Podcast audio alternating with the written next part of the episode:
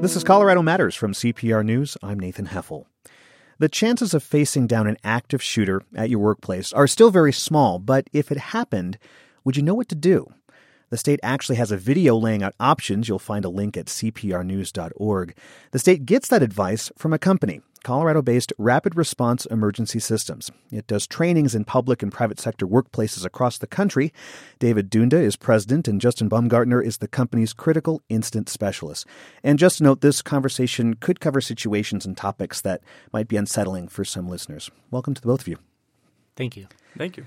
There are more public mass shootings in the U.S. than any other country in the world. Between 1966 and 2012, there were 90 mass shootings in the U.S., and that's according to a recent study published by the University of Alabama.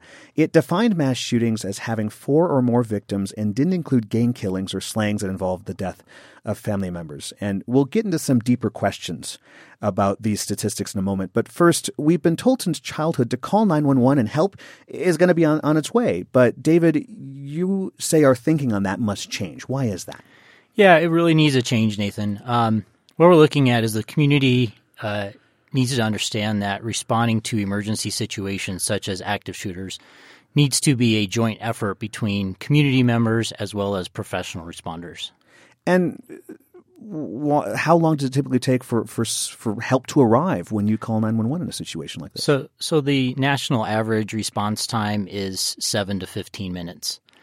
And um, we know that a vast majority of these situations are over in less than five minutes or less. So, you know, really community members need to engage and respond accordingly uh, to protect themselves and protect others until professional responders are able to get on scene. And you're using that word professional responders. I've always heard them called, you know, first responders, but is that something that you're trying to make a distinction now about how we may become something different?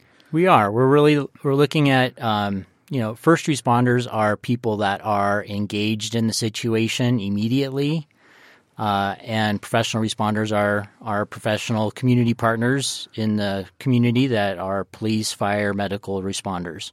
So yes, a, a first responder in our perspective is. Um, an individual who is immediately involved in an emergency situation. So, with that in mind, Justin, there are three words that you say could help someone survive an active shooter situation. What are they, and why are they so important? Well, you know, Ready Houston came out with a program. Uh, the federal government created this program in, a, in accordance with uh, the Houston Police Department, and they said, hey, we should be able to run, evacuate as fast, or get as far away from uh, the mass violence as possible, right? Create distance, get as far away from that as possible. If that does not work, uh, if you're unable to evacuate, you need to hide and barricade. Make sure that you can prevent that threat from getting to you. Uh, and unfortunately, there are times when you are put into a situation where you have to fight for your life, and that is that third phrase, you know, fight. Um, and this isn't a linear system of run if that doesn't work, hide if that doesn't work, fight. It's if I can run, fantastic. Or if I am hiding and then there's an opportunity to run, hey, I'm going to shift that way.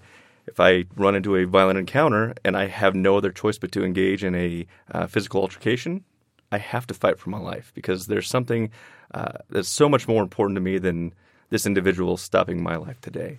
Uh, there's a fourth term out there that we like to throw out, and it's the, the treat portion um, which is really something we haven't looked at for the last 17 years past or post Columbine. Um, if you have the opportunity to learn and train on how to fix yourself or help a friend, coworker, family fix each other, and by fix I mean do some initial uh, trauma care, initial uh, like CPR and things control. like that, and uh, a little bit beyond that. Oh, even it's uh, application of tourniquets, stopping massive hemorrhage, massive bleeds. Really scary things to think about. But hey, if you can interdict, if you can interact, if you can help stop that bleed and save that life, you're doing so much more. And really, that's how we created the concept of the the running. Obviously, evacuate, hide if uh, you can't get out, fight, and then make sure that you are trained at least to a point where you can save a life. So run, hide, fight, and treat. Treat coincidentally, CPR's Human Resource Department happened to contract with your company for training at our organization, and I took your course a few weeks ago. I remember learning that in these situations, people see doors that are clearly exits, but they may be marked employees only, and they don't use them. Why is that? Well, we have a significant population that's law abiding. If I see a sign on the door that says no weapons allowed, as a law abiding citizen, I'm going to go and put my firearm I, and lock it away in my car, potentially, because, hey, I want to abide by the policies and procedures of the organization. Uh, the same thing goes with emergency exits. If you see a sign on the door that says employees only, the first thing you're going to think about is I'm not employed with this organization. I can't evacuate through this area. And unfortunately, that's what's prohibiting uh, some individuals' mindsets from being able to evacuate accordingly to save their own lives or the lives of their family. And we really need to uh, break away from that system that, hey, during these circumstances, it's important to get as far away from that threat as possible. You can be an employee for the day. It will be okay. I promise they're going to uh, they'll make an honorary Apple employee. And what about what about hiding in that sense, where you may be unable to to exit? What are some of the, the examples that you would like listeners to, to know if they're in an office space when they have to hide?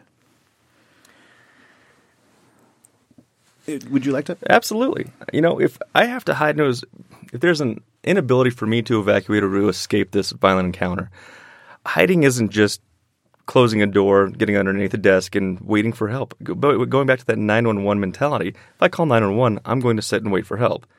That's ineffective in 2016. If I have to hide in a room, I'm going to put everything I can between that door and that threat that's trying to come after myself or individuals that I'm surrounding. So the concept of just hiding under a desk or the old uh, nuclear attack mentality of get under your desk because bad things are going to happen has to go away. We have to be more actively engaged in understanding what our surroundings are prior to an event and what we would be able to utilize to make sure that we can be as safe as possible during these events if it were to ever occur. So, like office furniture or, or office supplies and things like that? Office furniture, uh, ties, belts, um, cleaning supplies. You'd be amazed how many doors you can uh, barricade utilizing a broomstick. So, just understanding where you work, what your workspace looks like, and what you can utilize in that circumstance. And and, and David, I, I want to. This is a, an interesting situation that we find ourselves in. That we have to have this conversation. Your company deals with this every single day. Is this something that is growing? That people and, and companies are wanting to have this type of training today? It is growing, and I think uh, organizations um, are kind of at a uh, a point where they need to start really recognizing uh, what their roles and responsibilities are responding to these types of events. You know, preparing staff um, for an event ultimately protects the staff members, creates a safe environment, and um, allows people to go home at the end of the day. But don't you find it such an odd situation that we are here in having these conversations? Well, yes and no. I mean, there was a circumstance prior to uh, having regulatory fire drills and making sure that there's fire code in place where, unfortunately, people were losing their lives during mass fires in schools and buildings and so on and so forth. Uh, and it was a very scary thing to have to talk to uh, children and uh, adults about saying we have to train on how to evacuate buildings because of a potential fire, because this can never happen here. Well, it was, and it was occurring, and unfortunately, uh, that kind of became part of our lives. Now we do fire drills, we do tornado drills, we do uh, all hazard drills because we know that uh, natural disaster can occur. Unfortunately, 2016, we are in a time where we are seeing uh, significant more of these violent encounters, and we need to have these conversations. And it's not a scary terminology of, hey, I don't believe I want to introduce this to my employees. The vast majority of employees are already thinking about it, thinking, what would I do in this case? How should I respond? And it's amazing to see organizations stepping forward and requesting uh, proactive training to help fulfill that need that's already being requested from the employee base. And your company calls an active shooter event an incident of workplace violence. Why is that? Well, we look at this entire concept of workplace violence, and everyone thinks that being in your workplace is the uh, 40, 50, 60 hours a week right. uh, that you're in your workspace doing your work. Unfortunately, what we don't understand is everywhere that you go beyond your 40, 50, 60 hours a week is someone else's workplace. If we're looking at religious facilities, people work there, schools, uh, teachers, janitorial staff, administrators, everyone works at these various buildings. We don't look at the locations that we frequent beyond our personal workspace as other workplaces. So you're always in someone's workplace. Like the mall or the movie theater or, or a hotel or wh- wherever that may be. Absolutely. This is Colorado Matters from CPR News. I'm Nathan Heffel. I'm speaking with David Dunda and Justin Baumgartner of Colorado based Rapid Response Emergency Systems. Uh, Justin, besides contracts with the state, the other companies and sites you've worked with include the state capitol, Dick's Sporting Goods Park, Denver's Paramount Theater. How has this field grown as an industry? Well, we kind of changed the mentality of training. It's not just active shooter, active threat training. Um, we look at an ecosystem of safety and security. We're looking mm. for the uh, the full spectrum of how can we assist uh, other organizations, other private organizations, and public organizations who don't necessarily think about this on a daily basis to have that considerate ecosystem to make sure that their employees feel safe while they're in the workplace. Uh, and that includes doing drills on uh, fire evacuation, doing site vulnerability assessments to see exactly what state they're in today and how we can assist with progression throughout their term. But but some people suggest that the best course of action here is for people to arm themselves. Is there evidence or studies that, that either of you know of that can show that, that arming oneself in the workplace can help in a situation like this? Well, we go back and forth. Uh, for the most part, we always have to fall back on organizational policy and procedure. Hmm. Because if an organization says that you cannot have a firearm or a uh, weapon of any kind, I like to say a flamethrower. I'm always looking for the flamethrowers in the workplace. Uh, if you can't have that in the workplace, then that's breaking procedure by even having that in place. And you don't want to lose your job at the end of the day for things that uh, may or may not occur. Um, one of the mindsets that we continuously look at is if you do want to arm yourself with whatever whatever it is, uh, that you have continuous training on whatever you're utilizing, because you don't want to become a victim with something that you have went out and purchased. Say a firearm, for instance. I want to arm myself with a firearm because it's going to protect myself and my family, but I'm going to put it away, and at the uh, at the worst time necessary, that's when I'm going to have to know how to use it. That's highly ineffective. If uh, you want to own a firearm or whatever kind of weapon system there is in place to arm yourself for protection, there has to be a uh, consistent need and want to understand how these systems work, how that firearm works, and to make sure that you're as proficient as possible if you ever need to actually utilize it. But isn't there a concern that a quote good guy with a gun might be mistaken for the bad guy with the gun in a situation by law enforcement? There is always a uh, potential for that, and my previous uh, career path was in law enforcement. I had several years uh, with a few organizations, and time and time again, we had trained with that. We had uh, individuals that looked like civilians, and when we were training for active shooter, almost every time they either were uh, challenged heavily by law enforcement, they were uh, perceived to be that uh, that bad guy, I guess. And unfortunately, on several occasions, they had taken simunition rounds, fake rounds, which are uh, meant to show that you can actually feel the pain of being shot with. But we see that. On the flip side, what would you do to make sure that your family's protected? So there's always this balance of there's always a possibility for injury, but what price can you put on safety and security? As we've reported uh, previously, mass shootings are up while overall homicides are relatively low.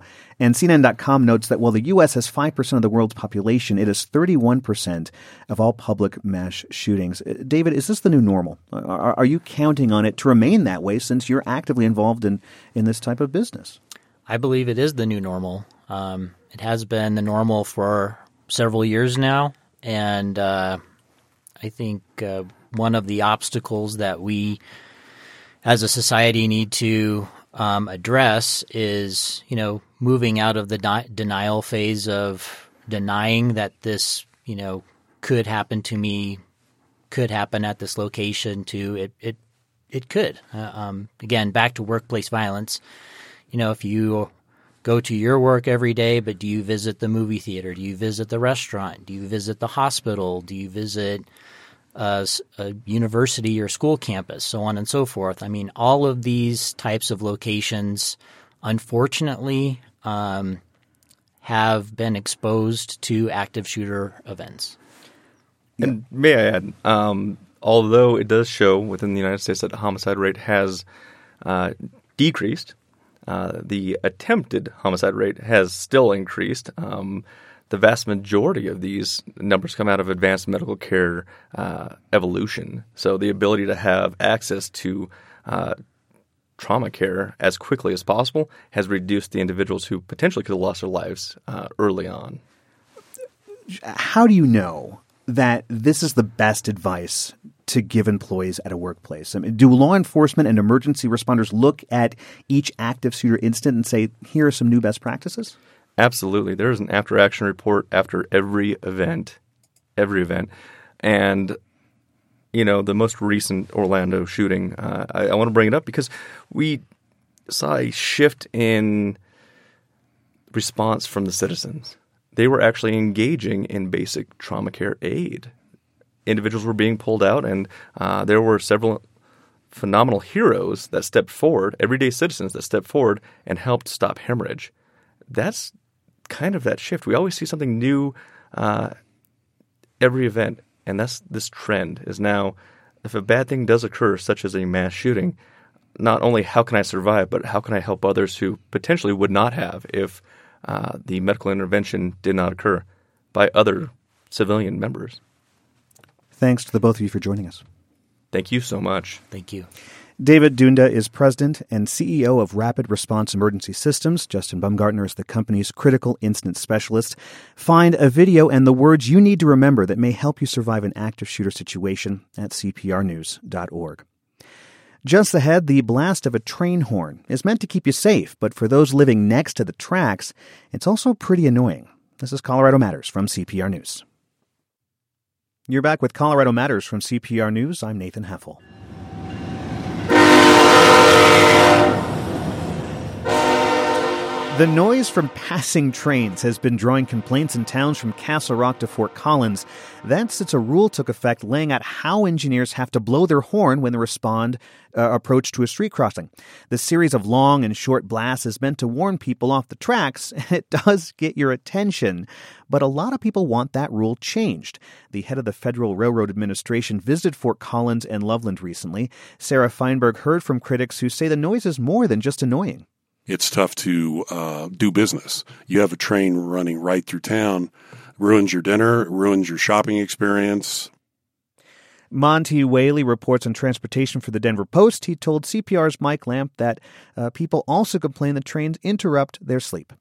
There are plenty of folks who say that they're trying to settle down at 10, 11 o'clock, and here comes a big old train coming through and blaring its horn. There is a long list of communities that are affected by this. Does each one have the same problems, or are the problems unique to each community? It's pretty much the same problem. Certainly, the communities are obviously different, but any community in Colorado where trains have traditionally gone through their downtown area or close to the downtown area is affected by this.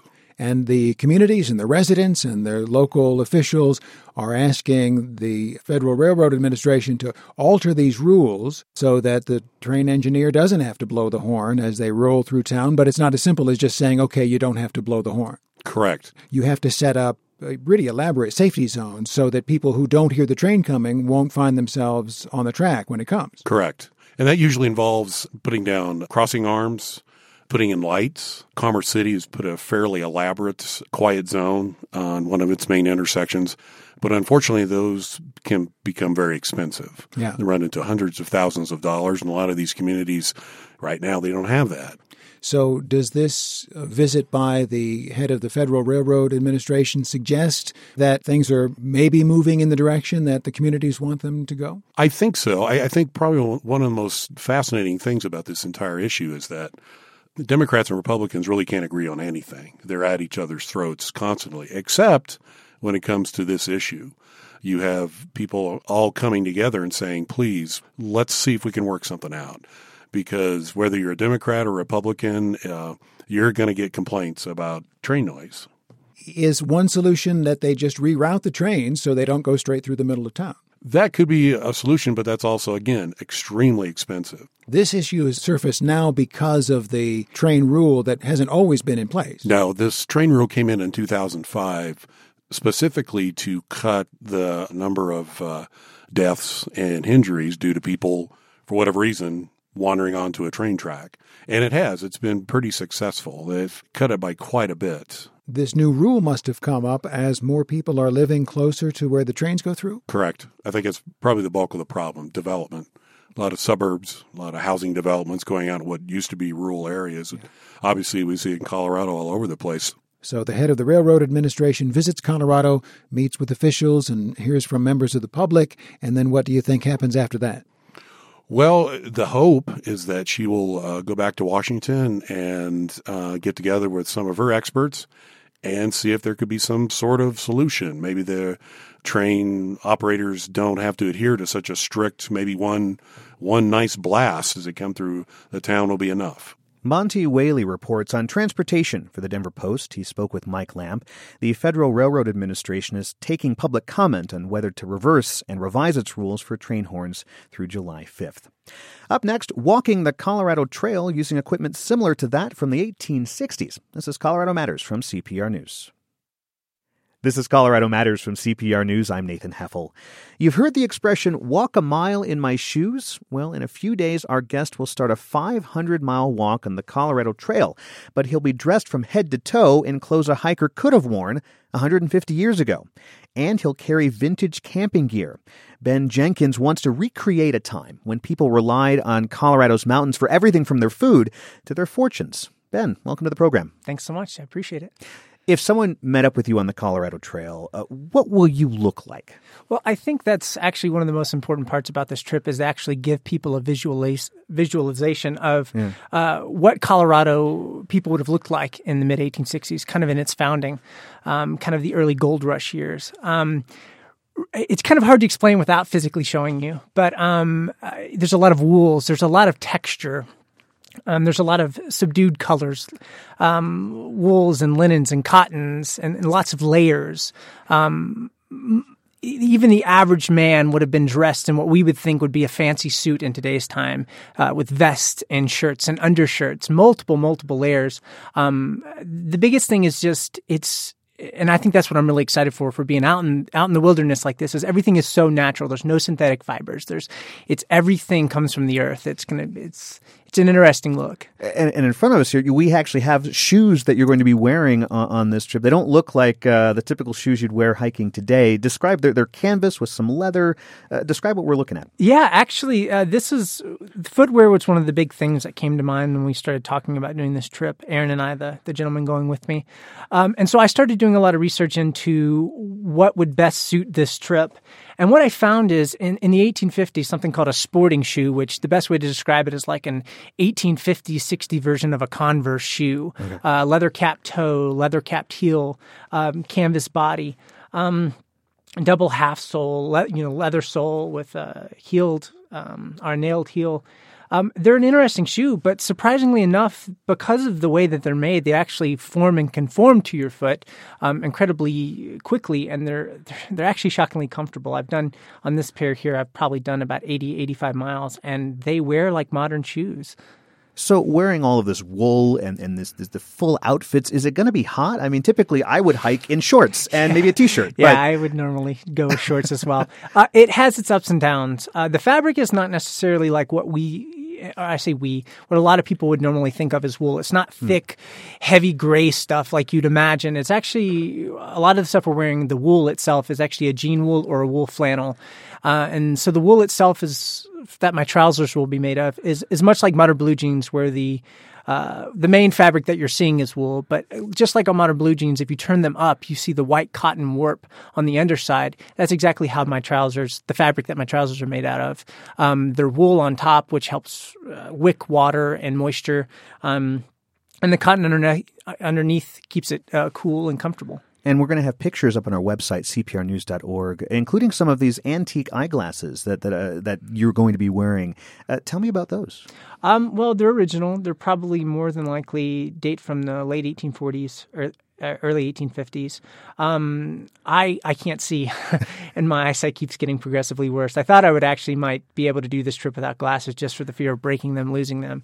Um, but no, uh, I just snagged these. They're they're pretty easily available with the great invention of the internet from Etsy to eBay to specific sites catered towards period eyeglasses.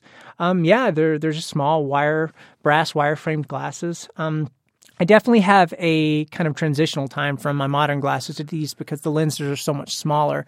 My good field of vision is much much smaller as well. But yeah, I, I I would have loved to have been able to do this without glasses, but I just it just wasn't going to happen. So you have a modern prescription in, in these Yeah, antique exactly, glasses, yeah. and, and so not using contacts because would that then defeat the purpose of being? Well, I actually think if uh, my eyesight and kind of my prescription would have allowed me for contacts, unfortunately, it does not, based on my stigmatism. I, um, I actually think I may have cheated that a little bit and gone with contacts just for the ease. But um, this will be nice. Again, it's just another piece of uh, the material culture puzzle that people get to take a look at. And, and much of the gear that you're using is actually antique and, and, and you know very typical of the gear they would have carried. It, it brings to mind the question: Why are you doing this? What is the reason for doing all of this, preparing and, and, and, and training to do this? Well, I don't think um, I don't think there's an easy answer to that. At least in my my own mind, I don't think there's one singular reason why I've decided to do it. I think it's a culmination of quite a few things. Um, I, I wanted to do the Colorado Trail back in 2014, uh, modern, and uh, I got prepped for a whole year. I set out, and a couple days in, I hurt my leg and had to pull off the trail. I thought I was going to be able to recover, and I just didn't. So the kind of trail notion kind of faded off into the distance. Um, and then a couple months ago, um, this is after like two years of doing all my hiking, all my backpacking, all my mountaineering and period clothing. Um, it just kind of hit me, and it kind of made sense. I reached out to a really good friend of mine, Aaron Class, and said, "Hey, dude, I have this idea." We want to do something that was going to kind of shake up the living history community, um, kind of say, hey, look, everybody's talking about being authentic or hardcore or going out and, you know, going head deep into it. And nobody was actually really doing that. It was more of a conceptual thing, but nobody was actually doing it. So Aaron and I sat down and we talked about it. And originally he wasn't sure if he was even going to be able to go. Um, and so I said, uh, I said, well, I'm going to do it anyway. Um, and a couple days later, he sent me a text message. I was on a date with my fiance, and uh, he said, "Dude, I'm just going to do it." And then it was just like, "Oh, okay. Well, let's let's. Wh- wh- what do we even do?" Um, but uh, to kind of condense it all down, I have several passions in life. I love film, I love music, I love hiking, and I love history.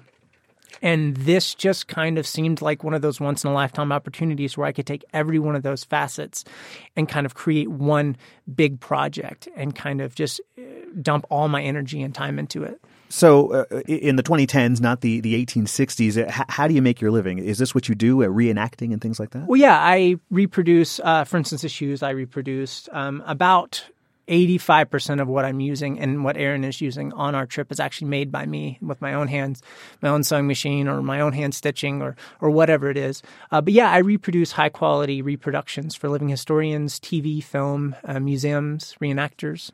Um, yeah, it's it's kind of an odd thing to do, but it's nice. I get to work from home, and uh, it's it's definitely been incredibly educational as well. Um, getting to research and study uh, the material culture side of the mid 19th century. And, and are you going to be filming this? I- I've read as well. Yeah, yeah. We actually have an amazing uh, group of filmmakers that are going to be coming out with us. We have one guy named Patrick who's going to be following us along the entire time, who will always be with us or within range of us. Uh, and then our director, Riley, is going to come out with a small crew uh, several days a week um, for interviews and stuff like that. We're trying to have the film crew kind of be a, a kind of a fly on the wall along the trip to kind of keep the immersive aspect of this trek kind of in place for Aaron and I. Um, but when we started talking about doing it, it was mostly just going to be like, hey, let's make a short video, some videos, put them up on YouTube. And as we started really planning, we realized how incredible of a tool this trip could be for the living history community. And so the film aspect of it kind of took a precedence and kind of came to the forefront.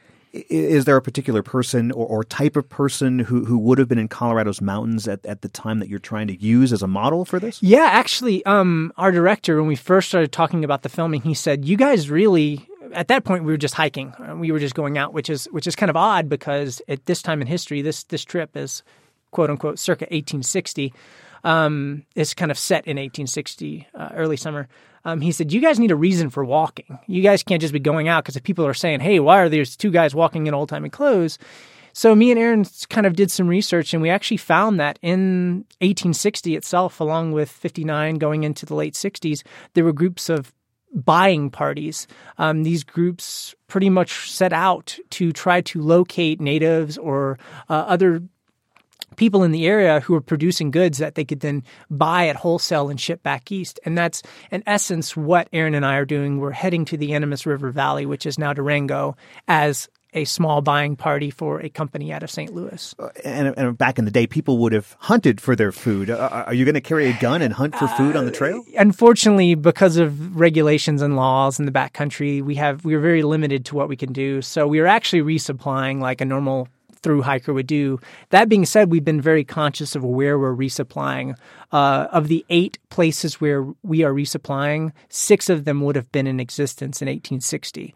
And we try to be really conscious of like every aspect of the trip to make sure that we were as authentic as possible, including where we would have bought new food and uh, replace clothing and stuff like that. What what about communication, like, like a cell phone or something? In case you get in trouble, you're you going to you know not have that right? Along, along right. Um, because it is the backcountry, there's li- limited service. That being said, I think our film crew will probably have uh, the ability to reach out in case of emergency. Aaron and I will have our cell phones, um, although those will be kept in pack as much as possible because. Uh, as much as for the film aspect, we want to be authentic and we want to show people this experience. Um, even outside of the film, the hike comes first for Aaron and I. Um, and you're crowdfunding to pay for this. What happens if that to that money if, if you have to quit the trail if you don't complete the trail? Well, that was actually the first time we had that discussion was last week um, with Aaron and I had that discussion. Then Riley and I had that discussion. Um, fingers crossed we don't have to stop the trail. But uh, just based on the fact that this has never been done before in this manner, there are a lot of things that we really don't know. We don't actually know what's going to happen out there. Uh, most through hikers don't, and the fact that we have no nothing modern really kind of hindered us hinders us a little bit more. Um, uh, Aaron and I both made the agreement that if one of us has to drop out, let's say I get hurt, Aaron's going to keep going. If Aaron gets hurt, I'm going to keep going. Um, if there is something crazy happens. If we get, let's say we get 100 miles in and we realize, wow, how did these guys do this? We are clearly not prepared. Uh, then that's just something, unfortunately, we'll have to address then. We and don't. You don't know. Right? don't really yeah. know, yeah. You'll be decked out in your historically accurate gear and clothing. What do you say to modern hikers you're going to be passing with their Nalgene bottles, GPS trackers, and 21st century hiking boots? Well, well actually made a me and Aaron were joking, and I said, you know, this is going to be this historical trip that's actually going to turn out turn out to be. We're going to become like modern bandits, stealing modern hikers' uh, mountain house meals because we're going to be so hungry. But um, I, I'm I'm actually hoping they talk to us. That that is a big thing for us. I'm a huge proponent of Colorado history, and this part of Colorado history is is typically overlooked. People usually start with you know the centennial or or, or later. And I'm really hoping that backpackers talk to us because the similarities are incredibly, incredibly close. Ben, thanks for joining us. Thanks. Ben Jenkins lives in Erie, Colorado, north of Denver. He and Aaron Klass are scheduled to start hiking the Colorado Trail July 6th. Just ahead, a new film screening this week highlights Colorado women in politics. The state has the highest percentage of women in its legislature. This is Colorado Matters from CPR News.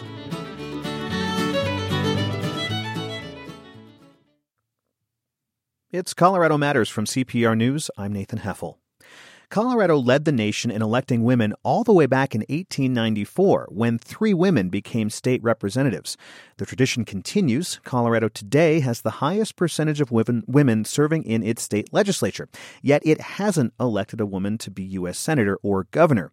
There's a new film about this called Strong Sisters Elected Women in Colorado. Colorado Public Television airs it Wednesday night. Laura Hoeppner of Centennial and former Greenwood Village City Council member Meg Froelich produced the film. They spoke with my colleague Ryan Warner earlier this year. Ladies, welcome to the program. Thank you, Ryan. Thank you for having us. So, Laura, you're a former director of uh, the Colorado Legislative Women's Caucus. Uh, it's a bipartisan group made up of the women in the Colorado General Assembly. And part of your work involved writing biographies of female lawmakers throughout the state's history. What about that research was so fascinating that you and Meg thought, gosh, this should be a film?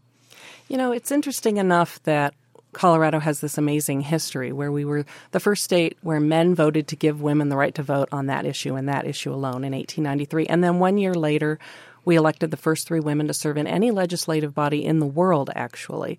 That's interesting enough. But when you look at the actual women who have served over time, and I started writing up these little biographies, they have such interesting stories. And I wanted people in Colorado to know some of those stories the way that they know about Molly Brown or Baby Doe Tabor. These are women who were accomplished in and of their own right and made a big difference in our state. Whose story were you most burning to tell? Oh, well, there's a story about Agnes Riddle, who served in the 19 teens, who uh, was the only woman serving in the state house when one of the men carried a bill to create a red light district in Colorado. And it would have set a curfew for the women who were in that area that they had to stay in that area overnight. And she stood up and said to the men, I'm fine with that as long as the men who, there, who are there have to stay there all night as well. And which one of you wouldn't have a little problem with that?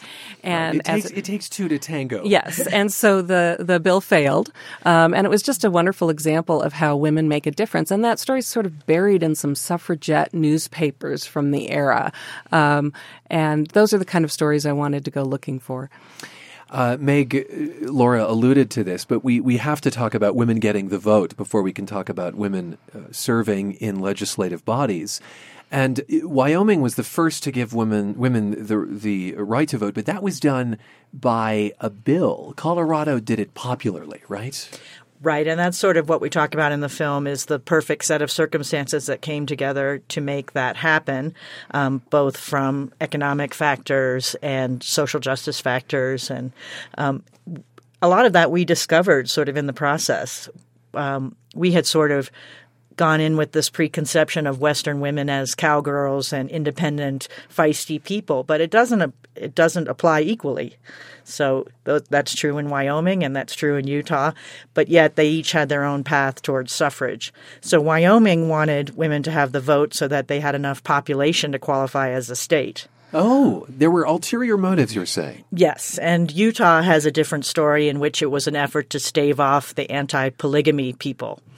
So Colorado's story is interesting and different. And and how, what drove it in Colorado? Well, one of the interesting things that we really began to focus on is the economic downturn in 1893, the silver crisis, and the rise of the populist movement. And the Populist Party had as part of its platform women's suffrage. And that was an appealing message when the economy was in the dumps. Well, the women in Colorado had a long history of social justice and helping folks who were not as well off and forming communities in these mining areas. And so when the economic downturn put all these guys out of work, it was women going out with both blankets and soup and then a little pamphlet that said, "Hey, give us the right to vote, and uh, you'll see more of this." the image of a broom was a strong image in this campaign, wasn't it, Laura? Yes, they, they used uh, the broom as a symbol of cleaning up government, and um, we've seen that through history. This idea that women will help to clean up government, that you can trust women more. Um, that's not something that we're saying. That's something that you see in the historical research is that there's this sense that you can trust women what in can government. You, what can you tell us about those first three women who were elected to the state legislature the following year? So women get the vote in 93 and then in 94 they are elected. All three Republican, correct? Right. All three were Republican, which is interesting because the populists um, had a real presence at the same time. In the following election, two years later, um, populists were elected. Um, but the first three were Republican women, two from Arapahoe County, or really Denver at the time, and one from Pueblo. Those three had not been terribly involved in the suffrage movement. Mm. Um, but what was interesting was that the parties at the time figured out, the women in those parties at the time figured out that if they ran women in some districts, eventually a woman would get elected if you only nominated women from your party. And so that's what happened in these cases.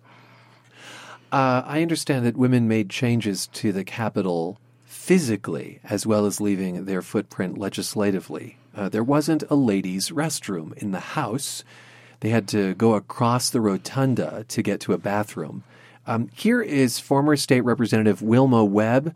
She's talking about how Arie Taylor, the first African American woman to serve in the state legislature, changed this.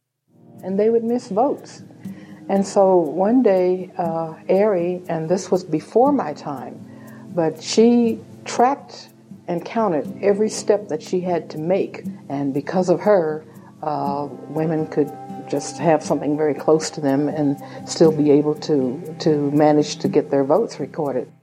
Meg, the film highlights another example of how female lawmakers worked to make the Capitol accommodating for men and women, and that has to do with language, in particular pronouns.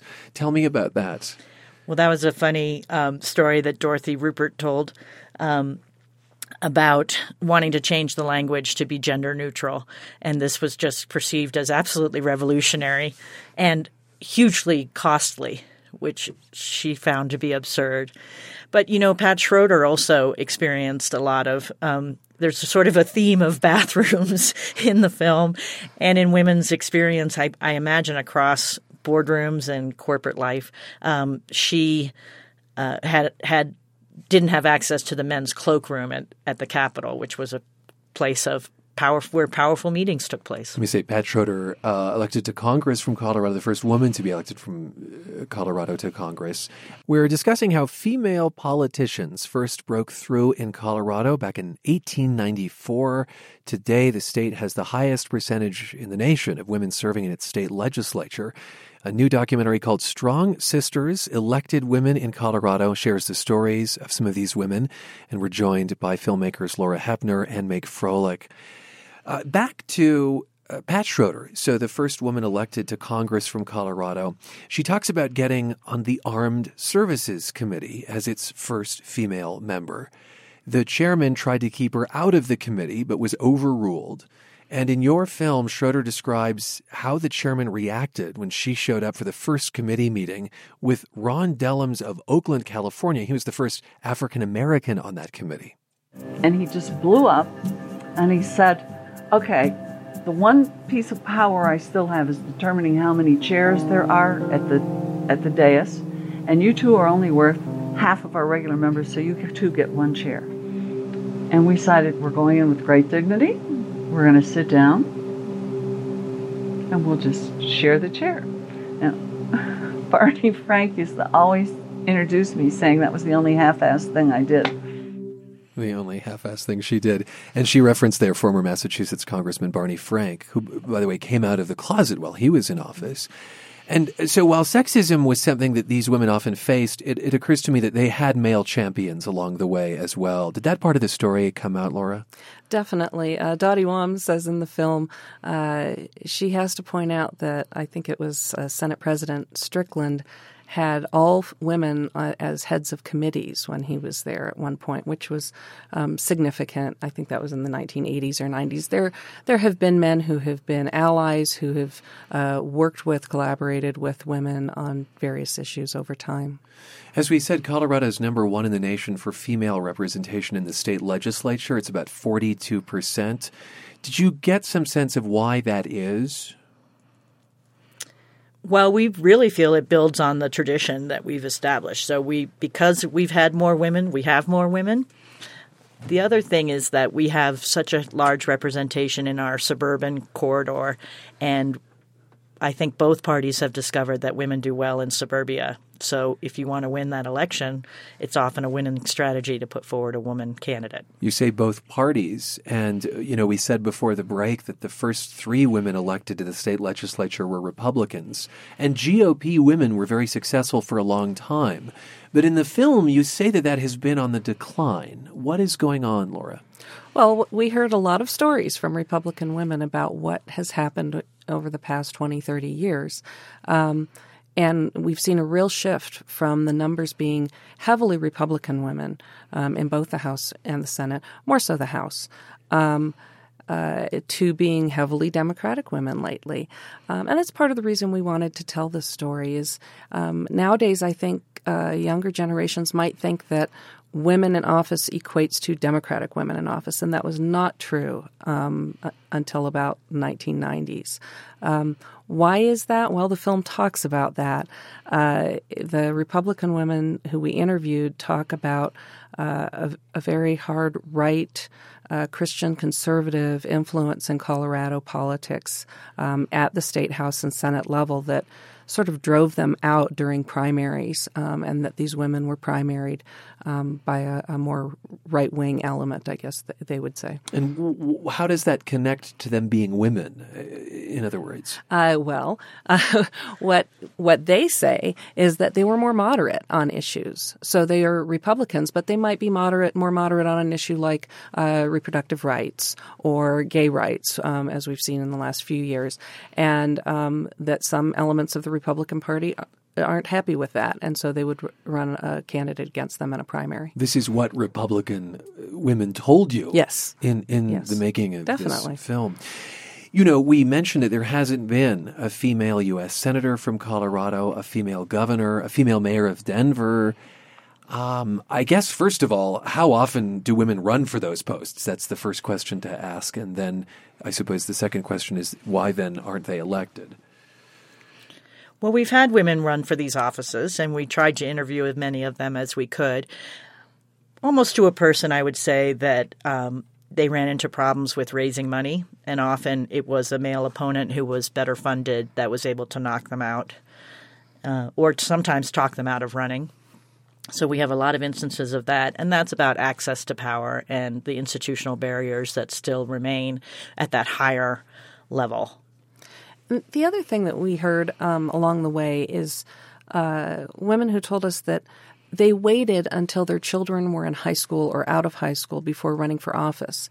And so if you have a group of people who wait for 15, 20 years before they even begin a political career, even begin to run for lower level offices, they're just not going to have as much time to access Congress or the Senate or the governorship. Um, and so we think that is shifting, and we talk about that in the film that more women with younger children are willing to run for office and find a way to make that work. Uh, but that's one of the things we heard. The other thing that we heard is uh, in terms of going to Washington, D.C., uh, there were some women who said, I moved to Colorado live in Colorado. Why would I want to uh, go all the way to Washington D.C.? Now that would apply to men, To men as well, right, exactly. Um, and I, but I can definitely relate to that. Um, and uh, I thought that was an interesting thing to hear that we did not expect. Do you think that we'll see a uh, a female gubernatorial candidate and perhaps governor soon? I mean, there's there's talk of the former Colorado State Treasurer, potential candidate Cary Kennedy. Oh, we absolutely feel so, and so do the women in the film. It's coming. It's coming. Very briefly, Meg, you're actually running for Colorado State House as a Democrat, uh, but you took this film on much sooner than uh, you thought you'd get involved in political office in just the last 10 or so seconds. Was this related? In other words, as you dug into the history, did you become motivated to run? Well, we certainly hope that people watching the film are motivated to to run, and we certainly feel that women across the political spectrum made a difference. And I've long wanted to make that difference, and so I, I would say it lit a fire under me.